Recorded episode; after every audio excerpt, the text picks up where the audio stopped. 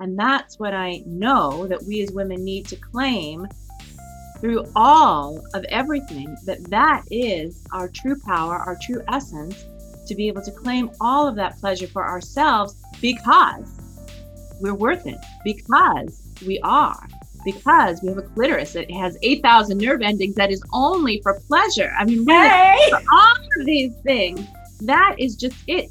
And it's not for our partner, it never is. It's mm-hmm. only for us. And if we choose to share that, that is a choice. But first, it's for us. You are listening to the ultimate biohack for women, a movement of women who know what they want and go get it. You know the answers lie within. Reach in and grab hold. This is a movement, a movement of women who tune in and turn themselves on. Now you're biohacking the woman's way, integrating the art and science of hacking your biology like a woman. Tap your magic, conjure your yes, upgrade, elevate, maximize your potential. I'm Dr. Brandy Victory, and this is a movement a movement that is sure to hack your soul. Hi, ladies. Welcome to the Ultimate Biohack for Women. This is Dr. Brandy Victory, your host, and I am thrilled to bring you again uh, this wonderful woman. She is a certified sex therapist. We had a beautiful conversation back in, a year ago, basically. It's episode 92 if you want to resource that. Her name is Tara Galeano. She, again, is a certified sex therapist and she's worked with women for over two decades to get their sexy back. Now, you know, if you've been following me, this is what I'm all about. And this is like a deeper level of just like the way you look on the outside. Like, that's not necessarily what equals sexy, although in our society that's what we're taught it's not actually that doesn't what it's not really what turns me on and i'm sure if you sat back with it it's not what turns you on either so i'm really excited to uh, to have this conversation with Tara. She's been teaching rediscovering my body to women with cancer since 2014. And due to popular request, she started offering this to all women. Tara rediscovered her own body after the demise of her 25 year marriage. She realized she had given so much of herself away that she needed to come back to her body to know what was true and how to proceed and what was pleasure and how to teach those lessons to other women who are clamoring for the same truths. Now, Tara has embodied this path and is moving forward to share this with women everywhere. And if you've been following this uh, podcast for any amount of time at all, you know I speak about embodiment, and that's where our true uh, wisdom, our inner wisdom comes from. And the more we can connect into that, the the more understanding and wisdom that we have to navigate this world and to navigate getting our sexy back and feeling like amazing, beautiful women that we are on this planet. So thank you so much for being here, Tara. My pleasure. So happy to be here with you, Brandy. Ah, yeah, it's so good. So, um, you know, why don't we just start off a little bit about just touch in. I mean, if somebody wants to get deeper message about all the stuff we talked about on episode 92, uh, they're welcome to resource that. Um, but if you want to kind of just like brief us on how you got here, why you're doing it, you've got this amazing book that you wrote that is so gorgeous. Um, yeah, give us some, give us an update. Where are you at? Where are you from? Where I'm at. Ah, I well, thank you, thank you for all of the uh, comments and compliments to, about my book because that was for me really important. That it was beautiful and that it was this invitation to women. Oftentimes, people in my profession write the first book for their peers to kind of establish themselves as an expert, and I just bypassed because I thought, oh, I don't want to play that game. I want to really present this book to all women, so to the layperson, to be able to dive in and do the exercises and activities and really begin to catalog their own journey of self-discovery as it is as it exists in their body. And for me, that was my own journey. And I didn't have the guidebook and I didn't have the pathway forward, but I created it as I went because I needed to know what was true for me because I was continually and constantly and incessantly referring outside of myself, seeking the truth, the truth, and not referencing within myself. And now that I know what I know, and I've done yoga teacher training, I did internal vaginal massage training, I have done Tantra education. I mean, I've done all of these things to help me come back to my sense of who I am, what is my truth, and what is my uniqueness? And for me, that was always the problem where I got stuck because I, I would say, if this is true for me, then how come I don't see it modeled out there or referenced out there um, that I can know that it's true? There was no outside or external reference point saying, yeah, that's true. Because what is true is that we all have our unique resonance, right? We have our own unique frequency that we bring to the world, and we never will see anything like us because we're it. yeah, that's true. It's pretty wild to think about, actually. You know, like wow, the unique, the unique vibration or frequency that we call us our name that I am that is that is Brandy or that is Tara, right? Mm-hmm. Is unique. Like it, it it's it's all one of its own, right? Mm-hmm. And it's so beautiful to think about that. And when we can like come back to, and I'm sure we'll get more into this conversation, but when we can come back to like recognizing that and that that that amazing uniqueness and that vibration and that radiance and that frequency is uh, a reflection or an expression of source energy itself of creation with a capital C, yeah. then there's really nothing more sexy than living that. I mean, really, that is the sexiest thing when we can embrace all of that and love all of that. And what I found is that for me, the journey was going through a lot of shame, a lot of guilt, mm. a lot of trauma, and mm. a lot of pieces that I had disowned of myself that were kind of dark and shadow. I mean, they were shadow. And so the integration of the shadow and loving the shame that was within me, that is within me, has really been a true lesson of healing and guiding me to more radiance. Wow. Wow. That's so big. That's so big. Well, you know, your awakening to that is just what we need right now, especially as women like guilt and shame and feeling like we're not enough or that our body is gross or ugly or we're not worthy like that's the detriment to what we're here to do. So can you maybe dive into that a little bit? Like what is it that that woke you up and and what is it what does it look like for you going through that process of, of recognizing that you have it have have it have worked on it have had it and maybe still have it right? And being okay with that. Mm. um and what yeah what was that process like for you uh, well i mean i'd say the biggest eye-opening piece was the dissolution of my 25 year marriage it's like i was so devoted to my husband and effortlessly and easily just giving myself away. And so really casting pearls before swine and and and mm-hmm. never feeling like I was being received and never feeling like I was enough. And then the other side of that continuum being that I'm too much. And so I'm showing up as too much. And so the vacillation between the two and never really getting any traction. And I'm I'm a certified sex therapist and my former husband was a sex addict. So we met perfectly. I mean, on some level, we met perfectly. And seeing how, for me, the ego was so inextricably bound to this identity of I can help anyone, I can fix anything. And mm-hmm. the truth is, I can't. and we're not meant to do that. And I didn't know that, but I was stuck on this treadmill. And pouring in endless amounts of energy into this relationship that was not viable.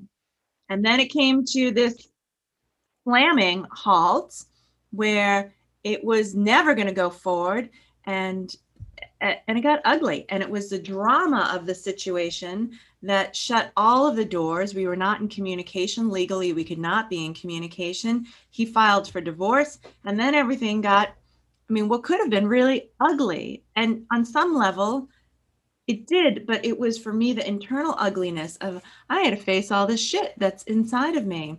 And a lot of it was propelling me forward and recreating these relationships like my marriage that were never going to serve me because I got stuck on this continuum of I'm not enough or I'm too much. So I mm. needed to go and do the deeper work of what does it mean to love myself and all of who I am and really love my shame and really love my guilt and really love the embarrassment that I don't know, even though I'm paid to know and trained to know as a sex therapist, I don't know. And to really step into that unknown was scary stuff. Hmm. That's where the journey began for me. Wow. Mhm. Yeah. Whew. Yeah, it's a lot and it takes a lot of courage to to mm-hmm. look at that stuff. I mean, I, you know, I think there's women all over. I, I've known them myself, and I'm sure everyone listening to this knows some woman that's like, I mean, my mom is a prime example. I love her dearly, bless her little heart. And she is a caretaker, give herself away before she takes care of herself kind of girl. And it's to her detriment, right?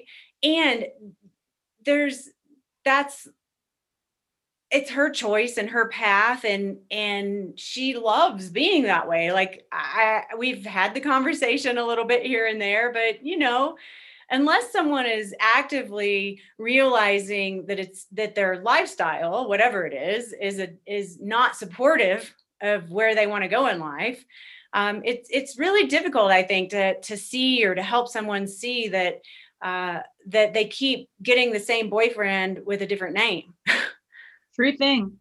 Yeah. hmm Yeah.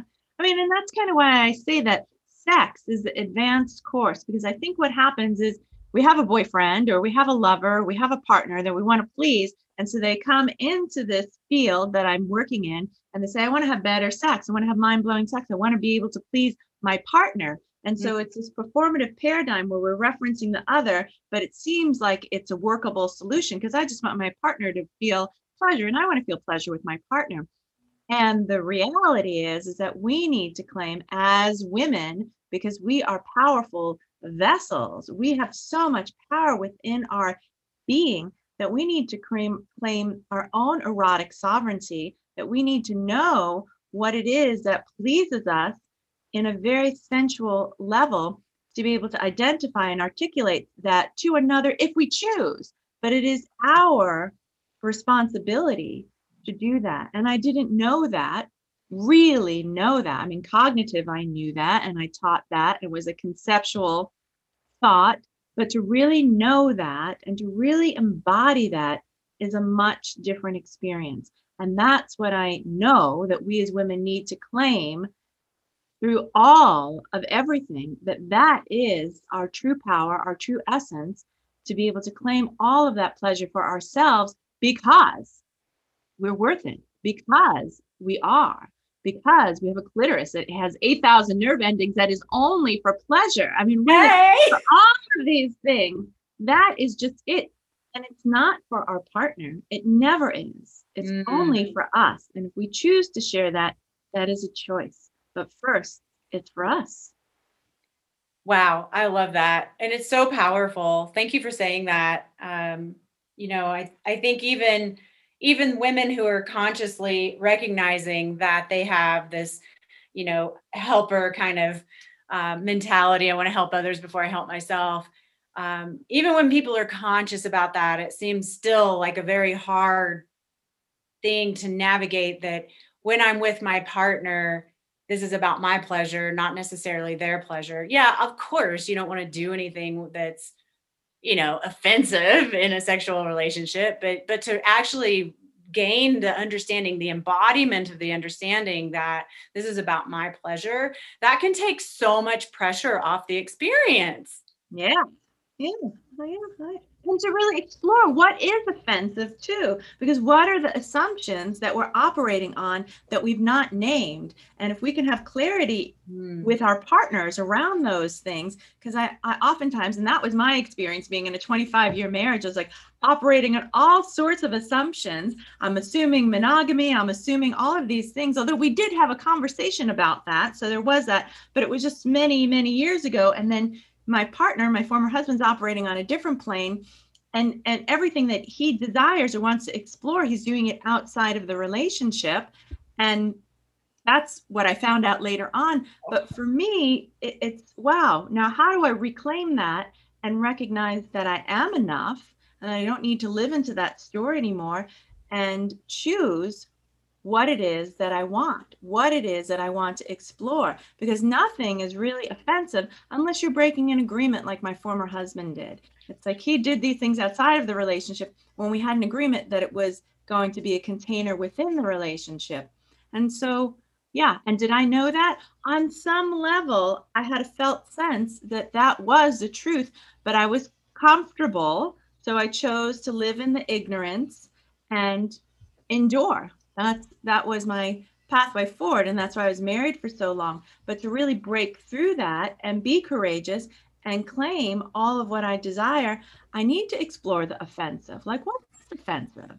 And what what is the higher res- uh, um, levels of arousal that we can achieve when we look into the things that we assume are taboo.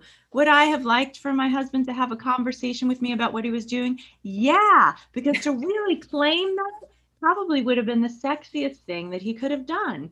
Really claim his desire and speak it. And when we do that, we don't always have to act on it, but we've given voice to it, and then we can make a choice because then it's in the realm of possibility and we don't always have to act on it. And what I find oftentimes is that we're more likely to act on things and then regret it later on because we haven't spoken about it. But mm. speaking and expressing is so powerful and it gives us much more choice. I mean, that's why I became a talk therapist because that is so true. It is just so true. Wow. Yeah. Thank you for that. Yeah. You know, talking about it is important. And like you said, you talked about it back 20 years ago or 25 years ago, like, okay, yeah, this is a monogamous relationship. And then that was the story, right? But people change over time. And if you're not in what I pers- like in my own relationship, I, I find that this has, this is a constant constant conversation that we're having. Uh, for me personally, when we first got together, I had I had been just six months out of a really intense relationship that I didn't want to leave, but to. And then he he was out, you know, short out out of a, a divorce, and so you know, it, what I wasn't real into making a commitment with him, you know, or with anyone for that matter, you know. But but I liked him, and we ended up hanging out a lot. And finally, we were like, okay, this is the thing we're doing for today for today because I can't make a commitment.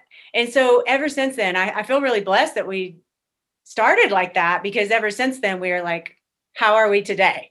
How are we today? You know, and um, it's really, really helpful. And, you know, to have this ongoing conversation about what our needs are and what brings us pleasure and, and learning what our partner needs needs are and what brings in pleasure is so, so vital. Yes. It's important. It's important. And what I find is oftentimes when we get into relationships, that is attachment to the relationship and the sense of ownership that prevents us from going deeper into exploration because we don't want to rock the boat. And so oftentimes the couples that I see are so happy in all of the facets of their relationship. Like, my best friend, we're so intimate, we're emotionally connected, we have such an effortless flow. And then when it comes to sexuality, we're like, and we're so shut down because I don't want to rock the boat. Everything else seems to be working well. How do we have mind blowing sex and really connect in that deep, intimate way when everything else is going well? I, I don't, I don't want to go there. And to actually go there is courageous and it opens up a deeper level of intimacy that they had never known that they could achieve. Yeah. That's so true. And that can often, I don't know, do you find this to be true? Can can that be like the block too? Yeah. Yeah. Block. Yeah. And then when when the obstruction is blessed and loved with more intimacy and mind-blowing sex, then it dissolves. And but that's the pathway through it. And that we can avoid it all we want, but we need to go through it because we try to bypass it because all of the other areas of the life our, our lives together are working well i mean that's certainly what i did i thought yeah. oh okay i'm resigning myself to vanilla sex even though i wanted to explore more wasn't speaking my desire because i thought well everything else seems to be working well enough and if my partner wants this my husband my former husband wants this i'll just submit. And like hmm okay noticing. And now i think goodness that was such a disservice to myself such a disservice to him and had I had the conversation about what it is that I truly desired, even though I may not have known, even though I may have been awkward in sharing it and made some mistakes and felt a little bit uncomfortable, that maybe things would have been a little bit different. And maybe things would have still dissolved, but maybe they would have done so in a different way.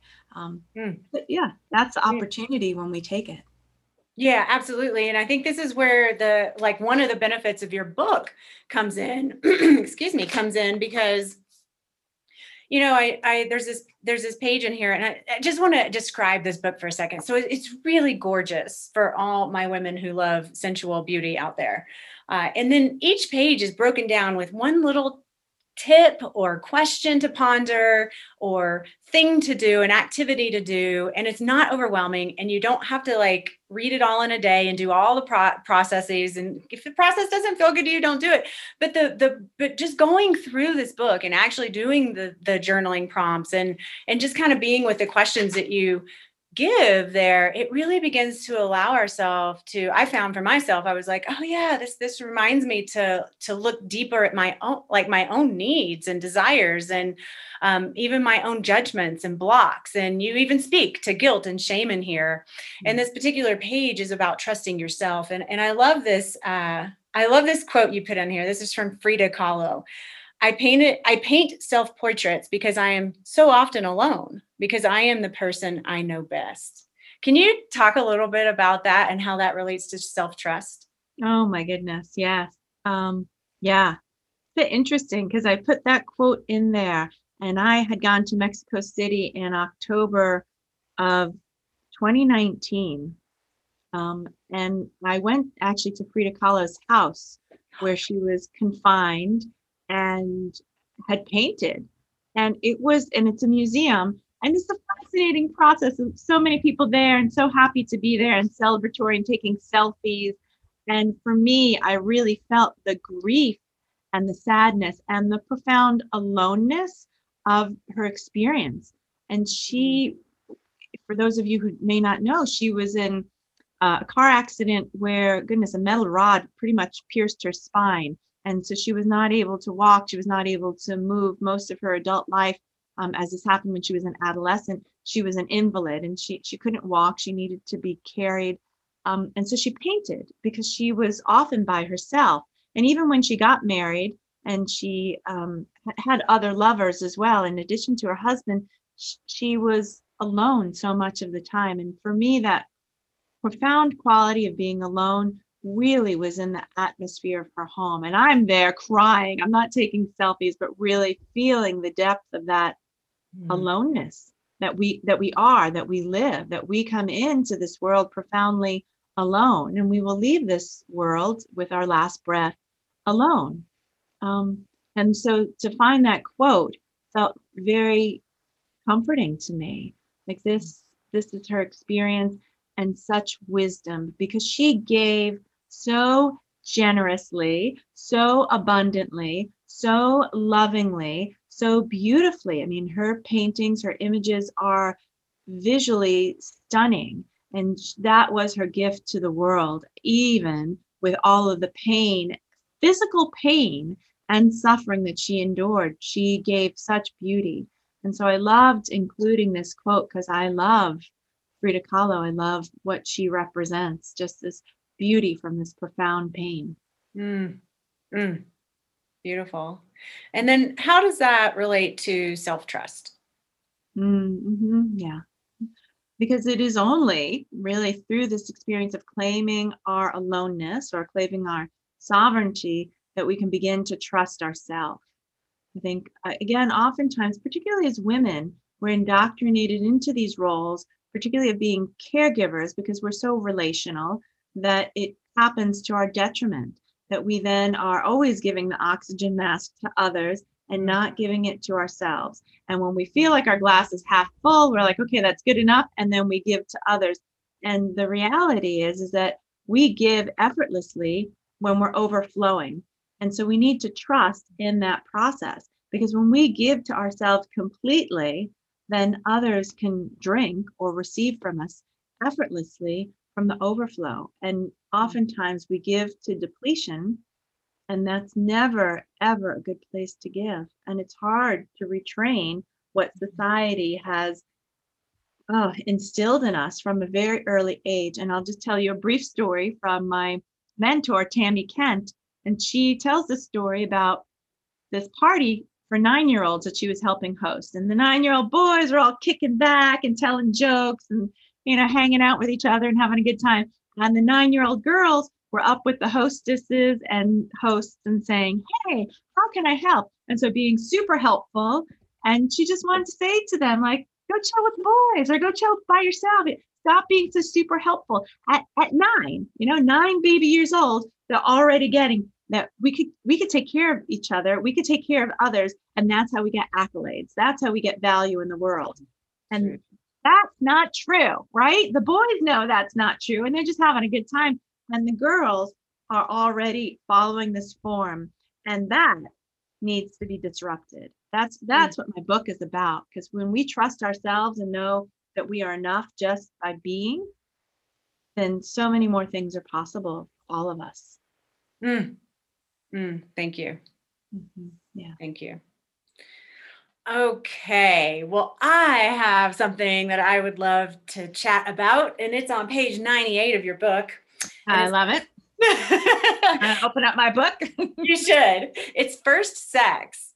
So I'm just going to read through, if it's okay. I'm going to read yeah. through this little page here. Okay, great. So I'm just going to go through all of it, and then I'm just going to let you roll. What was it like the first time? What did it mean the first time? What does it mean now? What constitutes a first time? That's an amazing question. What did you imagine? Was it pain tinged with pleasure or pleasure tinged with pain? Share with yourself what it was, what it will be. Write it down, capture it, remind yourself, remember. Allow yourself to revisit this exercise. It was real it is real. Yeah. yes. Yes. I love it. Yeah. Hmm.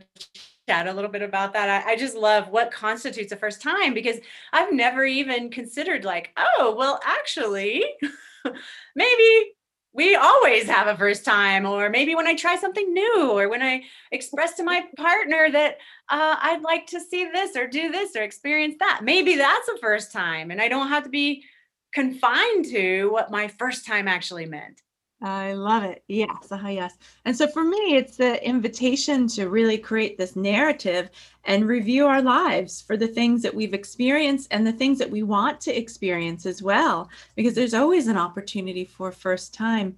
And I, in college, I was a literature major because I loved reading stories. And I know that stories are really profound connectors for us as humans and as souls. And that when we know our own stories, then we can receive stories from others so much more easily. And I love the idea. And I mean, that's really why I wrote the book is cataloging or getting a better sense of what is true for you. Um, so the ability to begin to look at what is a first time. What and what is sex? And what does it mean to be intimate with another person? And what does that look like? Is it emotional intimacy? Is it physical intimacy? Is it sexual intimacy? Is that even a piece of a first time? Uh, would you want it to be? Or was it? Or was it not?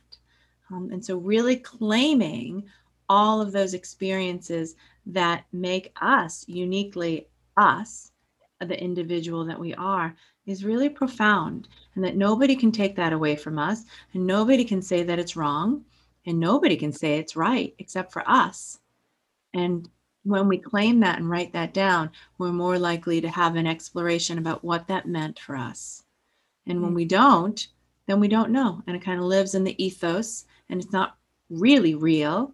But when we write it down and use the words for expression then we have a better sense of what is true and how have I held this precious memory. Hmm. Got it. So, what would you say to someone who has, like, I work with a number of patients who have had sexual trauma as a mm-hmm. child or a mm-hmm. young adult. Yeah. And so I can only imagine, I haven't had that, but I Thank can only, goodness. Yeah, no joke, no mm-hmm. joke. Um, but I can only imagine how hard it might be for someone of that who's had that experience to to even give this a look yeah yeah. Mm-hmm. And so I I have had that experience. I was molested by a family friend at the age of 10 and I know that it was a very complicated experience for myself and one that I needed to write about. And I've written about many times. And actually, that was probably my most recent letter to my email list about that experience of molestation and the grooming that happened, and also the anger and the boundaries that I had to put around it and say no. And then it stopped, but then the inability to speak and express what had happened to me because there was no competent adult in my world that could listen and hear what had happened. And so I knew that. And so I shut down, and there was anger, there was a blockage, there was a boundary violation. And also, which brings up, I'd say, a lot more shame, is the sexual awakening that happened for me in that process uh, there was something pleasurable that about that experience on a physical level and feeling that pleasure and feeling like what am I supposed to do about that? Because that just brings in more shame. Because if it was pleasurable and acceptable, then I would be able to speak about it or have somebody to speak to about it. But there was no one, and I was not able to speak about it until I was much older.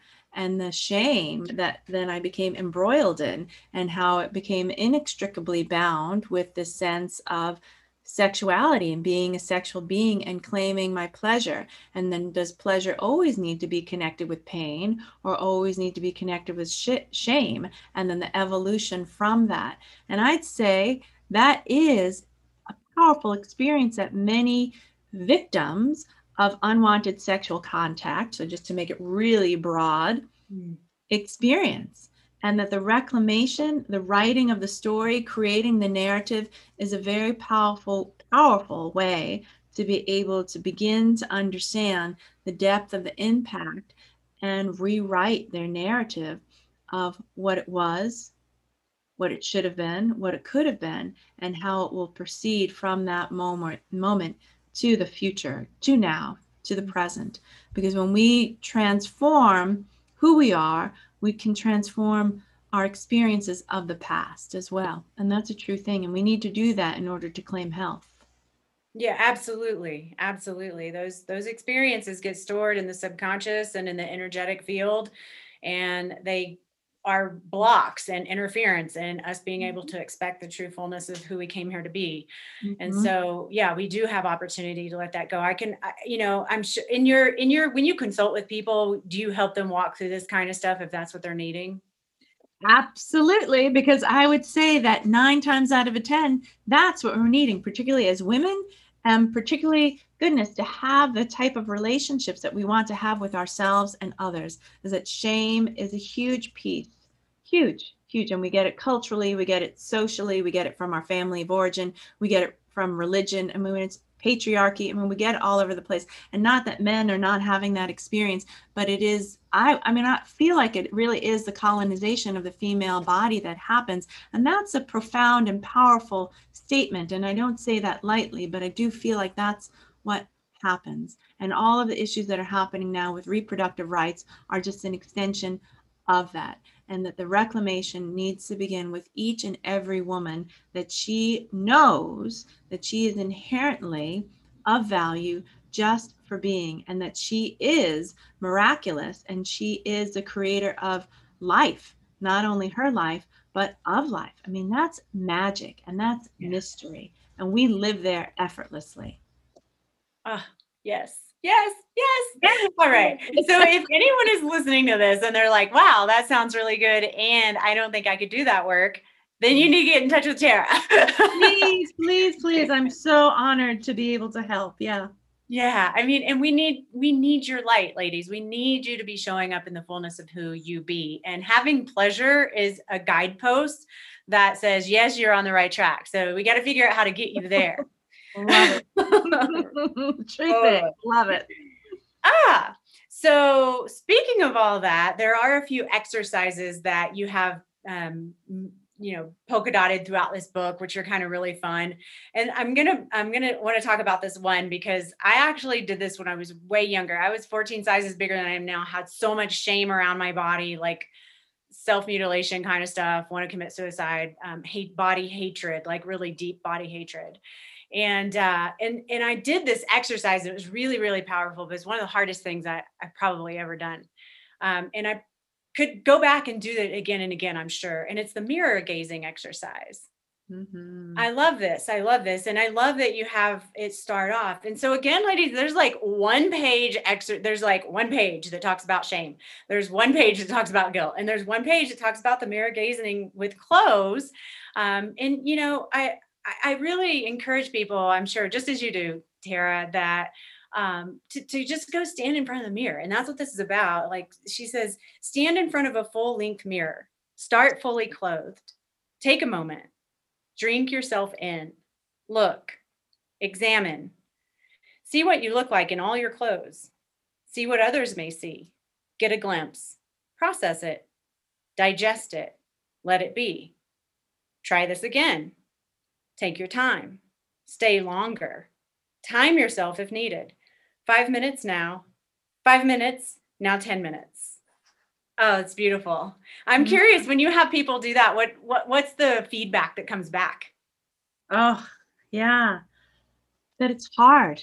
That's it's a really difficult exercise, even though it is simple in the instructions, that it's really difficult to face ourselves and to be with ourselves, and that there's no goal, like there's no end product that's tangible. It is just the experience, and it's hard. And I get that. And I feel like, oh, yeah, yeah, I feel that. And then the observation of what others may see, and then the experience of shutting down of, oh, I don't like what maybe I'm revealing to others, or I don't like what others may be seeing of me that I can't control, or that I may not look as beautiful as I would like to look, or I've got more wrinkles, or I've got less hair, or whatever it is that we're judging ourselves by this external image instead of just embracing all we are. And that's kind of where we begin. And so the bubbling up of this discomfort. And then I'd say when people try it again, there's a deepening into the process where they're able to allow and give themselves permission to, oh, and I have kind eyes. And oh, I like my smile. And oh, I like the color of my hair. And so, really beginning to notice maybe one or two things that they actually appreciate the, about themselves that they hadn't noticed before. And so the opportunity to write that down, to date it, to remember it, and to reference back to it is really powerful. And then always to do it again. Um, because I think one and done is kind of our process in this, you know, society and check, check, check. I did that, I did that, and it didn't work, or it did work, but I did it. Um, and oftentimes we need to revisit this shit again and again and again is what I find. It's like, okay, it's not one and done. It's I need to come back to it. And when I come back to it, who am I today? Just like you were saying with your relationship, it's like, okay, this opportunity to show up every moment. And who are we today? And how are we showing up for each other? And do we want to continue showing up like this? It- Yeah. What does evolution look like for us? And we do that with ourselves. When we're gentle and compassionate with ourselves, we do that for ourselves. Mm. hmm Yeah. Wow.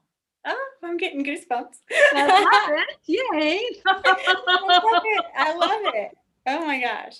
Okay. So there's another, I think there's two more parts that have really gotten my attention that I'd like to chat about on this conversation. Oh, together. I love it. Thank you. Good.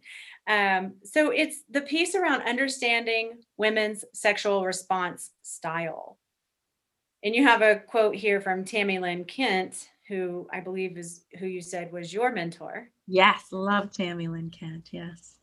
And she says the idea of synchronizing her outer movements with the natural rhythms of her body inspired her. Oh, oh, Yeah. yeah. So, can we talk a little bit about understanding women's sexual response style? Because I, I can hear everyone who's listening this has some conversation going on in their head, and it's all this chitter chatter. And I think underneath it, if we understand the women's sexual response style, we can Yeah. quiet some of that down. Yeah, yeah. And I mean, I, I love Tami Lynn Kent's work. And so, again, the reference point is to be within. And so, the work that I did with her was this intravaginal massage work where we go inside what I would say the Sanskrit word yoni or go into the vagina and really feel into the different points, the different pressure points.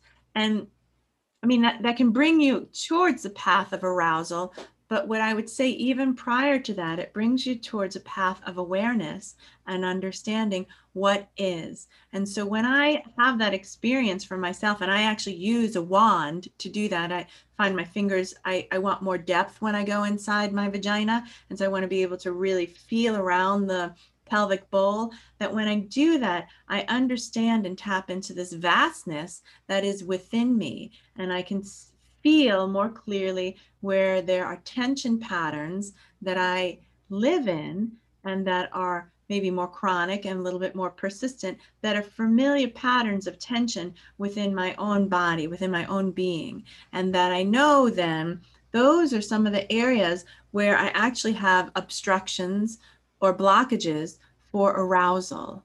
Um, and it's great because then I understand, oh, it's not that there's anything wrong with me. I just need to give myself more love there. And what does that more love look like? Well, it could be a blessing, it could be a prayer, it could be more stimulation. Sometimes it I don't know, but it is just bringing the awareness to that spot.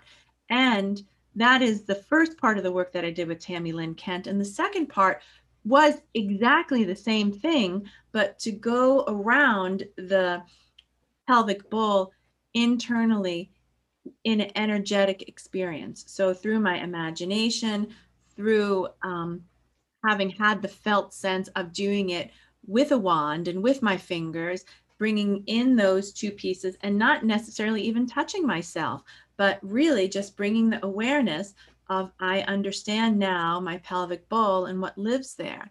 And those are really profound exercises and activities and they bring me closer to a better sense of my arousal because I know now that it takes a long time. It's not like a man where intercourse can happen, you know, from beginning to orgasm, six or seven minutes. It's like it takes women 20 or 30 minutes and I say that on average, but I'd say it's probably the low end to actually get aroused. It's like what brings us to arousal?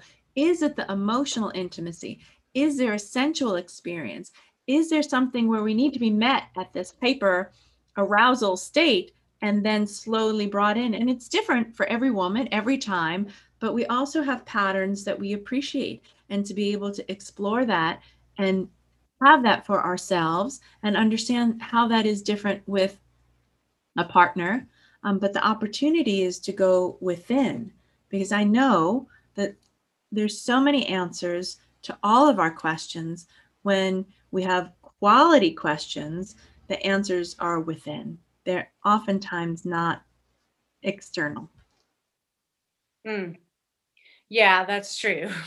That's true. And um, can you speak to how like so what comes up for me is when you say all that is that you know there's you t- you spoke about a lot there. So part of it is um, the story that comes up in a in a woman's mind around either um, touching herself. I know I work with women who have like issues around that.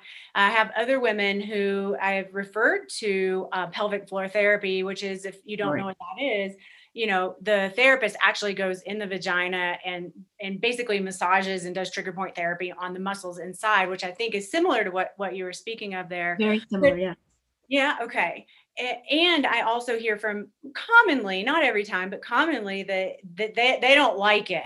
They don't like it. And I, in my senses and what you know i haven't quite gotten to yet because it's kind of a new conversation i'm having but my sense is that there's a storyline around either maybe there was sexual trauma or they shouldn't be being touched or they're being touched by another person it's not their partner or what you know there's all these stories right?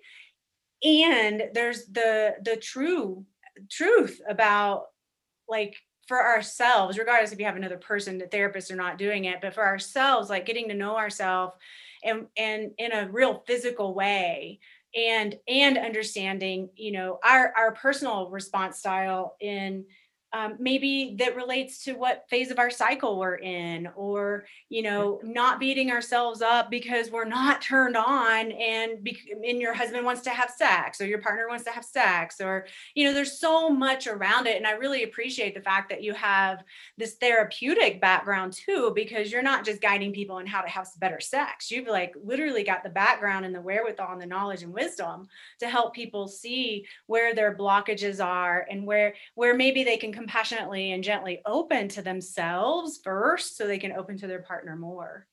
Yeah. Yeah. And and I really appreciate you naming um goodness, I mean so much, but really yeah. the inability to relax because of trauma or because of shame and that when a pelvic therapist enters a pelvic bowl and does that work that the attention seems to be at the forefront and I think there's some confusion to can I, this is a therapeutic massage. Can I relax and can I feel pleasure? Because maybe pleasure doesn't feel like it's appropriate in this professional um, setting. And then how do I experience pleasure? Can I do that for myself? And if I can't do it with this professional, who can I do it with? And how do I give my, myself permission to experience pleasure? Um, so it's this both and because sometimes that can be a pleasurable experience and feels like it's inappropriate because of the boundaries. And I think sometimes, again, that goes back to this experience of unwanted sexual contact that may have happened that was non consensual, that happened at a time where it felt more like a violation because they were, there was a power differential. Maybe they were a child, they were in a vulnerable state, they weren't able to give consent, and it gets very confusing. So then it becomes hardwired in our brain and then it it needs to be sorted out. And we really need to understand how then we can experience and give ourselves pleasure. And it my sense is it really is through this gentle pathway forward. It's not through this cathartic experience although that can be helpful but i'd say 9 times out of 10 that's not how it works. Occasionally it can but I'd say mostly we need this gentle guidance and that we know that we can have somebody that's we can trust, that's got our back, that is a mentor, that has been on this path and knows how to guide people. That's what's worked best for me. The cathartic experience, like, okay, drama, drama, drama. And I've certainly called that in. And, you know, boom, I mean, the dissolution of my marriage, I got it. Thank you. But the, but for the healing, I'm like, okay, I would like to really have this in a gentle way. And it has been. It really has been. I've been very fortunate to have wonderful coaches, wonderful teachers, and people who are really guiding me gently on the path of understanding who I am and how I want to show up in the world. Mm, mm. That's that's great. Yeah, and I've noticed we've spoke to this kind of pattern a bit, like having the trauma in the earlier childhood or young adulthood and, and this kind of thing. But I, I'm actually, okay, okay, ladies, I'm going to get a little personal here. So it's just us. Okay. Um, I'd also, because I know I'm not the only one out there that has this. And so I'd like to maybe speak to the kind of the opposite end of the spectrum, which is um, so for me, I am um, I, have always been a very, I came out of the birth canal masturbating. Like I've always been a very sexually turned on person, like really. Yes. And uh, yay for you. I love it. Good. and I got a lot of messaging as a child that it, that wasn't okay. Yes. Um, so being a sexually turned on person, I was very like excited about learning more about that, but then also like building this this guilt shame kind of thing. Well i have worked a lot on all that stuff but i have noticed like my mo in in my sexual stuff is, is kind of like I, I i'm i i can get turned on really easily and i, I want to have sex and it can be hardcore sex and let's get off and let's go on about our business you know kind of like that. And my partner that i'm with now is not like that. He is uh, very sensual. He likes um to feel and and and empath- empathically like connect and things like that which is beautiful because i do love that and what that means for me is I have to be more vulnerable and let him in more than uh, is always comfortable. and sometimes I have gotten to places where I am doing that more and uh, hopefully more and more since our we've been together over 12 years. So, you know, it's better now than it's ever been. But I have noticed there are times when I'm more open that way and I I literally will just start bawling like in sex because it's just so much to let myself be that open with another person. Can can you maybe like encapsulate that a little bit and speak to that a little bit from the perspective of someone who might not have been traumatized as a child with necessarily touching they weren't inviting, but maybe with bad messaging or trying yeah. to come to terms with where they're at. Yeah, so yeah, so beautiful. Thank you for naming that because I do think that that is a very common experience for women to have that oh that cheerful experience where they're like i'm so full and so vulnerable and the tears come and i would say that there's many different layers of that and one of the first ones that pops into my mind is that we live in this hypersexualized culture where in the media women are portrayed as sex objects and over sexualized and a lot of us don't necessarily live into that. Um, and some of us do, but that is kind of the epitome or the ultimate expression of female sexuality, and it looks a certain way. And then there's the reality of how we live within our bodies within this experience today. And even though we may be vibrant sexual beings, um, we may not be there. But that overlay is on us. And so finding our own true pathway takes some courage and some creativity. We may live into that hyper sexualized view, and that's fine, but we need to know what's true for us in the expression in the moment. And so we may feel a little bit more sexual, like, okay, I want to, I want to get fucked, really, or like I want to do that and have that experience. Or we may feel like I want more sensual experience. I want to feel the emotional connection. I want to connect in that vulnerable way and create more intimacy. And they're very different experiences. And neither one is right nor wrong, but they're just different qualities of being. And I love that you name that your partner oftentimes lives in this different realm than you live. And that that's great because we often attract the opposite. And that we then have the opportunity to create fluency in these different realms. We get to build and explore our repertoire of showing up as a sexual being. Can I be sensual? Can I be energetic? Can I be kinky? And can I be um, more sensual or romantic? And I think a great way to explore this is actually through the erotic blueprints through Jaiya's work. I don't know if you're familiar with her, but she's based in Boulder. Oh. And yeah, and she does amazing work. And so she has this quiz called the erotic blueprint, and she's got a course called the erotic blueprint. And I love it um, what I found is that it's a really great way for couples to understand more about their own sexual expression, where they live, what feels comfortable, what maybe feels more like in alignment with how they show up in the world. And again, that's just a preference or a natural inclination, but we're so dynamic that we can be so expansive and step into these other ways of being. And it really is just about feeling the energy, asking for permission like, is it okay if we explore this? And knowing that your partner, I would say most of the time, is going to be different. Uh, and that it doesn't make you sexually incompatible. What it does is it it gives you the opportunity to increase your language or your fluency and other ways of being sexual and offer more versatility of like let's explore and do things differently and i would say kink is probably anything that is taboo and oftentimes that's a juicy place to explore, especially when you're dealing with shame and shutdown. Because, eh, you know, taboo could be, I mean, for some people, it's like we're having sex naked instead of with our clothes on.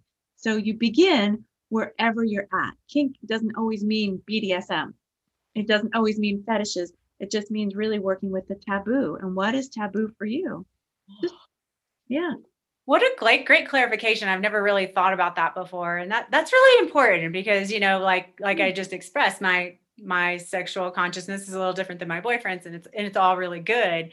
Mm. And it's been so so valuable uh, just having the conversation of and, and, and ladies i think what's really important just first off is you know, if you're with a partner, even if you're not, but if you're with a partner, we got with that person for a certain reason and that we we love each other and that's why we're in relationship with each other regardless of how long or deep that is. There's some level of connection trust and love there.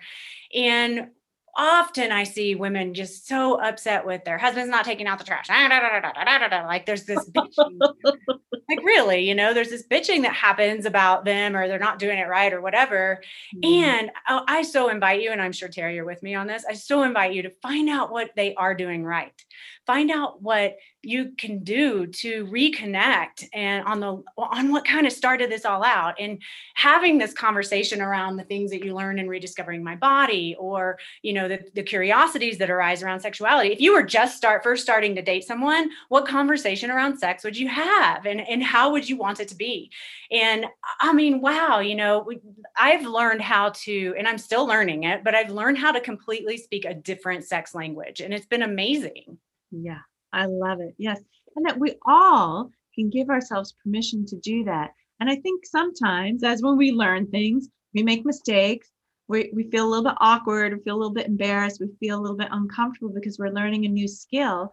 And when we can really just embrace that's how it is and be determined that that's not always how it's going to be, then that's a good place to begin. I mean, if you think about an infant learning how to walk, it's like they have such incredible determination and they don't beat themselves up like I didn't get it right, I didn't get it right. They get the frustration, but they continue because they know it's a pathway forward.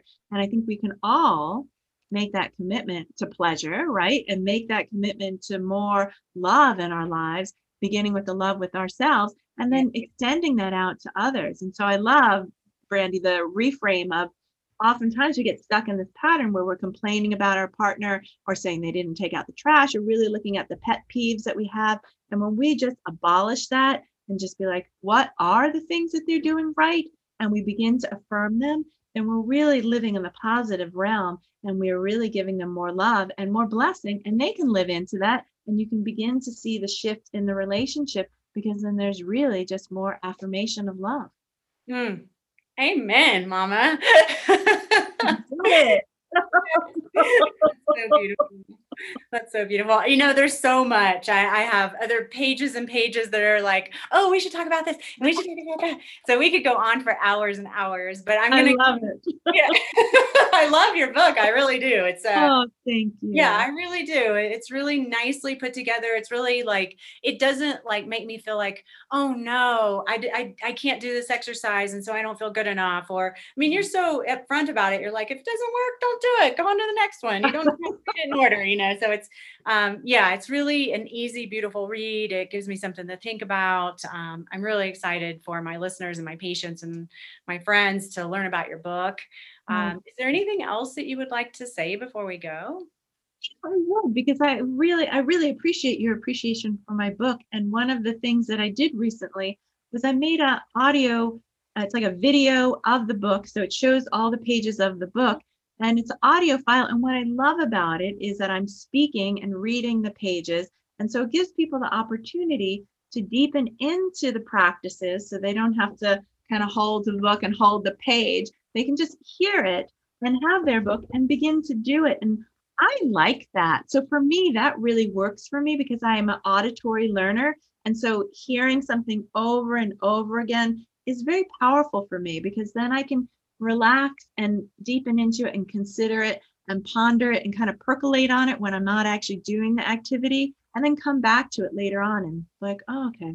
So yeah, so that's available on my website and I would love for people to check that out if that's helpful for them because it's yeah, it's one of those ways that for me I learn best. And so when I take a class or when I do something that's important to me, I take my notes and then I make an audio file of what I learned. And I play it for a while because I feel like, oh, that's integration for me. So I just want to. That's a great idea. I think it's phenomenal. It helps me so much. yeah, I bet. I bet I'm gonna have to take that one on. I love oh, it. Beautiful. Yeah, you know, when you're saying that, I'm like, huh. And I don't know if you're doing this or not, but what comes to mind just as a creative burst is um wouldn't it it would be really cool like my way of learning would love um getting a text every day that's like hey you know, are you trusting yourself or a quote from your book or something like that. It would, it would be because I would see that text and I'd be like, oh, you know, um, yeah. yeah, it might be a really fun way to, to spread the word. Yes, I love it. Huh? Thinking about the app. Yes. oh, yes. Yes, an app, of course. That's the one. That's the way to uh-huh, do it. Yes. Yes, we're percolating on that too. I love it. Good. nice, nice. That's wonderful.